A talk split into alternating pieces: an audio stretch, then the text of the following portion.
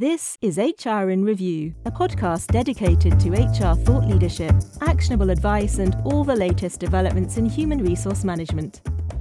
Welcome to another episode of the HR in Review pod. I'm your guest host today, Bill Banham, and joining me on this episode is Katie Neeves, trans ambassador at Cool to Be Trans. Katie is a woman on a mission, but she says not just any woman and not just any mission.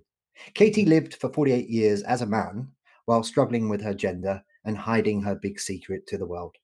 She was thrown into turmoil when her gender dysphoria increased dramatically, causing her to go on a voyage of discovery before finally admitting to herself that she is transgender and that she needs to change her body. She then came out very publicly via coming out video, which she posted on her social media and sent to all of her clients of her photography and video business risking her livelihood and reputation in the process. Hey, Katie, welcome to the show today. Hi, Bill. Thanks very much for having me on. So, Katie, beyond my wee introduction there, why don't you start by taking a minute or two and telling our listeners a bit more about yourself? Don't go in too much, if you don't mind, about the uh, about your experience of coming out, because we're going to talk about that very shortly. But just a bit of an overview of, of, of who you are and what you get up to. Yeah, sure. Yeah. Well, I'm just a gobby trans woman, really. um, but no, I'm let's say I've been a photographer and filmmaker for 36 years and um, I, I thought that's all I'd ever do. Um, but but uh, you know I struggled with gender dysphoria all my life you know, ever since my earliest memories age around three or four. Um, of my mum catching me trying on some of my sister's clothes and then she she told me off about it and told me to take them off and for every day the following week she would check and she'd tell me off that you know and, and she she you know, you know she told me that you know I, that's what I shouldn't be doing. And so you know, I felt guilty about it. I don't blame my mum for that, but it's just one of those things that was always been with me for you know all my life, and I battled with it. And it finally, at the age of forty-eight, I finally accepted and embraced the fact that that uh, you know I am transgender. I'm a transgender woman. That I needed to change my body, and then this started this whole sort of um, set of events, and uh, and and yeah, I, and then then I I ended up being this trans ambassador, or God be trans woman, as I prefer to call myself. HR in Review is a podcast dedicated to HR thought leadership, actionable advice, and all the latest developments in human resource management. You can subscribe at hrreview.co.uk slash podcast or find us on your podcast app. Perfect. Thank you very much. Um, okay, so you came out very publicly via that coming out video which you posted on your social media and sent it to all of your clients. Um, and that must have been a bit of a bit of a risk. You must have been pretty nervous when when, oh. when you did that in, in, terms of what that yeah. reception might be. Tell us a bit about that. Oh, I was hugely nervous. I, I, I can't begin to impress on you um, yeah, how much of a risk it was. Yeah, and um, because the thing is that at the time, my photography and video business was named after my old male name. Um, it was called Martin Neeves Photography and Film. Um, and the thing is that at the time, it had been an established brand for 22 years, and it got loads of great reviews, and all those reviews were referring to Martin. And so, uh, yeah, I just felt that I couldn't take the name Martin out of the business completely because um, it would be like starting the business from scratch, and and and um, and I didn't want to do that after 22 years, and so and I thought nobody would know who it was, and so what I decided to do is come out very publicly as being trans. So I so I made this coming out video, and I sent it to all my clients and I put it on all my social media, you know, go big or go home. and I remember my finger nervously hovering over the mouse, knowing that as soon as I make that click to make the video live, my life would never be the same again. Anyway, I clicked the mouse and I waited but then I had to go out on a job. My mind wasn't on the job at all. I took the photos as quickly as I could, but I couldn't wait to get back because the thing is, you know, I wasn't being freelance, being self-employed. I wasn't protected in, in law, you know, by any anti-discrimination laws or anything. You know, if my clients had an issue with my being trans, then the phone would stop ringing, and I'd lose all my clients, my reputation, everything gone. But thankfully, I needn't have worried because the reaction was just amazing. I had so many messages of support. I had hundreds and hundreds of messages of support. It was great. It, in fact, I didn't do any work three whole days because I was so busy replying to all the lovely messages of support. It was incredible. And coming out went from being something that I was absolutely dreading to being one of the most uplifting experiences of my life. It was amazing. It was right up, it was second only to the birth of my daughter. Incredible. This edition of HR in Review is a special guest episode brought to you in partnership with our friends at the North American based HR Chat podcast, a podcast focused on interviews with HR, talent, and tech experts. Do you think that people are more accepting today than perhaps they were 10, 20 years ago? Hundred percent, absolutely, yeah. I mean, you, you know, you, you think about what it was like when I was a kid in the in the uh, early 1970s. you, you definitely wouldn't have come out. Yeah, no one would come out in their right mind as being trans then. I mean, goodness gracious, it was no. I mean, you think it, it was only two years before I was born when it became partially legal um, to, to to be a gay man. It was always been legal to be a gay woman, but for, for gay men, yeah, it was it was illegal up until 1967.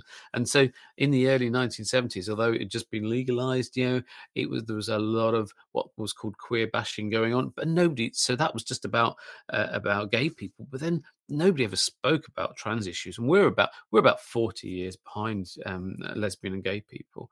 Uh, so we're we're a long way behind, but but we have come a long way. There's still a lot lot further to go, but we have come an awful long way. And and and I think there's much more there's, there's much more information about it. And I think the internet has really helped because when I was a kid, there was no internet that didn't exist then.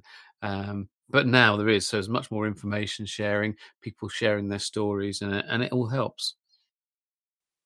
Why do you believe that trans inclusion training is is very necessary at work? Oh, it's, it's absolutely essential. I mean, th- th- there was um, uh, there was a survey recently uh, done by um, Crossland Employment Solic- Solicitors that showed that um, transphobia is rife among UK employers. As one in three UK employers admitted that they wouldn't hire a trans person, um, and you may be shocked by that ratio. Yeah, sorry, But- what? So can you give me that number again? One in three employers in openly three. admitted that. Admitted, That Yeah. that's crazy. That's but uh, but but but but you know i'm shocked that the ratio isn't higher because most of my trans friends have struggled to get work. And i don't think i don't think that it's that employers are, are transphobic. I just think that they think it's the subject is too hot to handle and they haven't had uh, they haven't had enough training about it and they're frightened of it. They're frightened i think most people are lovely people and they, they don't you know they don't want to say the wrong thing or get it wrong um, and they just think it's just too hot to handle, and so they keep well away. And so I think that's why that is. Um, and also, there's some other, other surveys as well. There's one that sort of showed that 93% of trans people in the UK have experienced transphobia in the last year. 93%. Well, I'm not surprised about that at all. Um, and also, I mean, recorded trans hate crime has increased by 56% in the last year and uh, and th- and 320 percent in the in the last five years. And but but then it's only a tiny fraction uh, of, of hate crime is actually um, re- reported.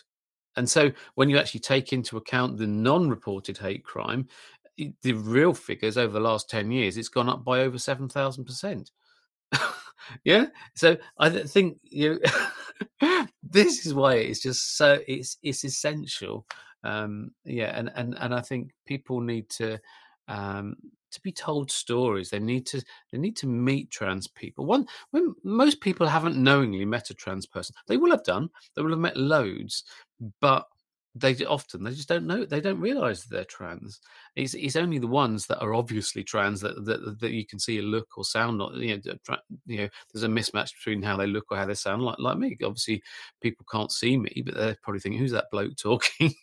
Um but you see me you, you, so so i think hopefully you you'll agree with me that i don't look like a bloke. Um but you know i think once people actually meet trans people they realize that they're just ordinary people know, we are just ordinary people who want to be happy and that's it that that's all there is to it and i think when people can actually meet those trans people and hear their stories, then they relax around the subject so more. I mean, I find that when I do my trans awareness training and, inspirational people uh, speaking, people are often nervous about talking to me initially because um, they, um, you know, they- they're worried about saying the wrong thing. Um, but I use a lot of humor just to try and relax them into it and just so it just chills them out about it and so they can um, they can feel much more comfortable talking about the subject and and I think that's what's needed um, and we definitely need a lot more of it in the workplace. Why not subscribe to the premium version of HR in Review? You'll get ad free content, early and extra episodes, and more. Even better, although it's the premium edition, it's absolutely free. Sign up at hrreview.co.uk slash podcast. I agree completely, and I've had a lot of conversations uh, on on my other pod on the HR Chat Show uh, with with uh, leaders and, and DEI professionals who've said it's okay to get it wrong, Katie.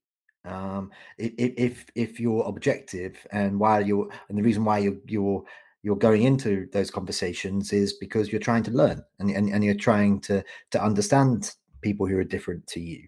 Um, uh, that, that's it's much better to to get it wrong than to to your point, people are being too nervous to come speak to you in the first place. Would, would you agree with that?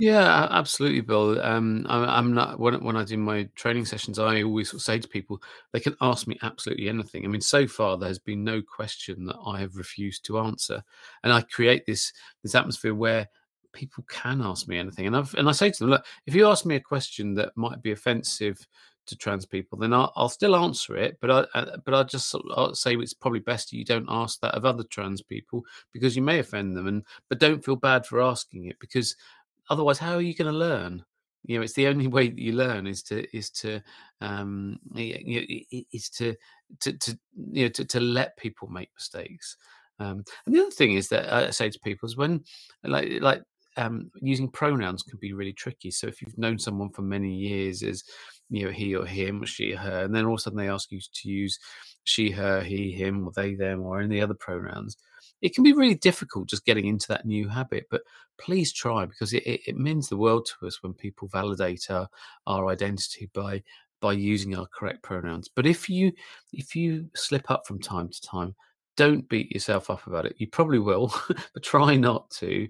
Um, just apologize and move on because as gender non-conforming people we know the people who are supportive and the people who are not supportive and if somebody who is supportive but who's known me as Martin and he him for many years, just slips up and and calls me Martin or he he uses he him, then it doesn't bother me at all because I know they are supportive. But if someone does it deliberately and continuously, then that's abuse, and I and I won't stand for that. yes, that's a different thing. So I think the thing is just you know cut yourself some slack and and, and just try.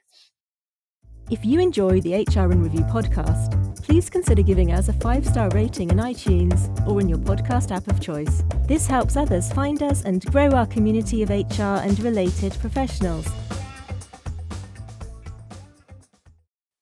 Thank you very much. Uh, believe it or not, we are ready coming towards the end of this interview, Katie. Just a few more questions for you. Mm-hmm. Um, the next couple I'm going to challenge you to answer in one minute or less. so, in one minute or less, how can employers make the workplace more trans inclusive? Wow. Um, well, um, mandatory training, absolutely. Um, it, you know that so many people, so many clients will get me in just to do a talk during Trans Awareness Week or, or you know, Transgender Day of Visibility, whatever, uh, and it's to a, voluntary audience. Um, but then you tend to only get the people who are already on side, so end up preaching to the converted, and it doesn't reach the people it really needs to reach. Get buy-in at board level. It has to be. If the CEO says that being trans inclusive is an essential way of doing business, then you know, then it will happen and it will it will trickle down to everybody else. Um, you know, encourage people to use pronouns and, and, show the pronouns after their email signatures and stuff like that. Um, you know, having a flexible transition at work policy. There are so many things. I'm sure we're probably run out of time now, but um, things like you know having using gender neutral toilets as well, having a flexible dress code, having um, staff pride groups and ERGs, that kind of thing.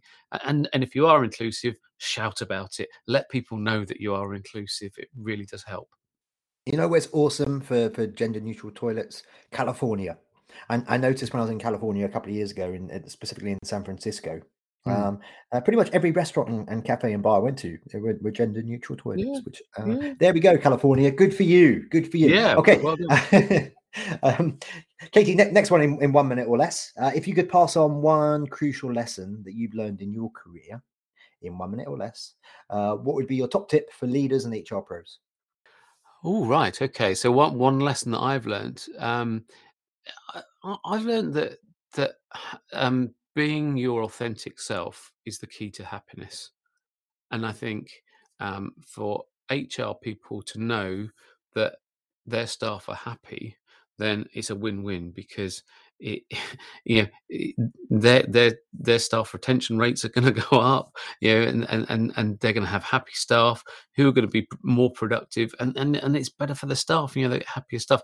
You know, there was a, a survey recently showed that um, LGBTQIA plus people are 32% more productive when they're comfortable being out at work. Well, what's not to like about that?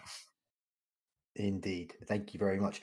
And uh, and just finally for today, how can how can our listeners connect with you? So maybe that's through LinkedIn. Maybe you want to share your email. Maybe all over TikTok. Who knows? Um, and and how how can they learn more about Cool to Be Trans? Okay, uh, yeah, I'm I'm I'm all over social media um, as either Katie Neeves, it's Katie with an IE, and Neeves is N W V E S, or as Cool to Be Trans. That's cool, and then two. That's the number two, the letter B, and then trans. Or there's my website, which is cool to be trans.co.uk. Um, any of those, I'm I'm I'm on, all the social media, so you can't miss me.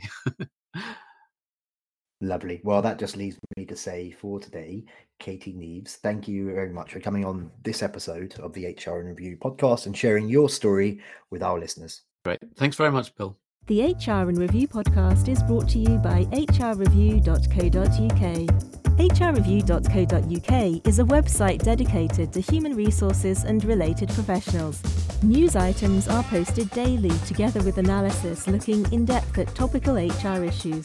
You can sign up for our range of specialist newsletters at hrreview.co.uk slash sign up and follow us on Twitter at hrreview or join us on LinkedIn and Facebook. Thank you for listening.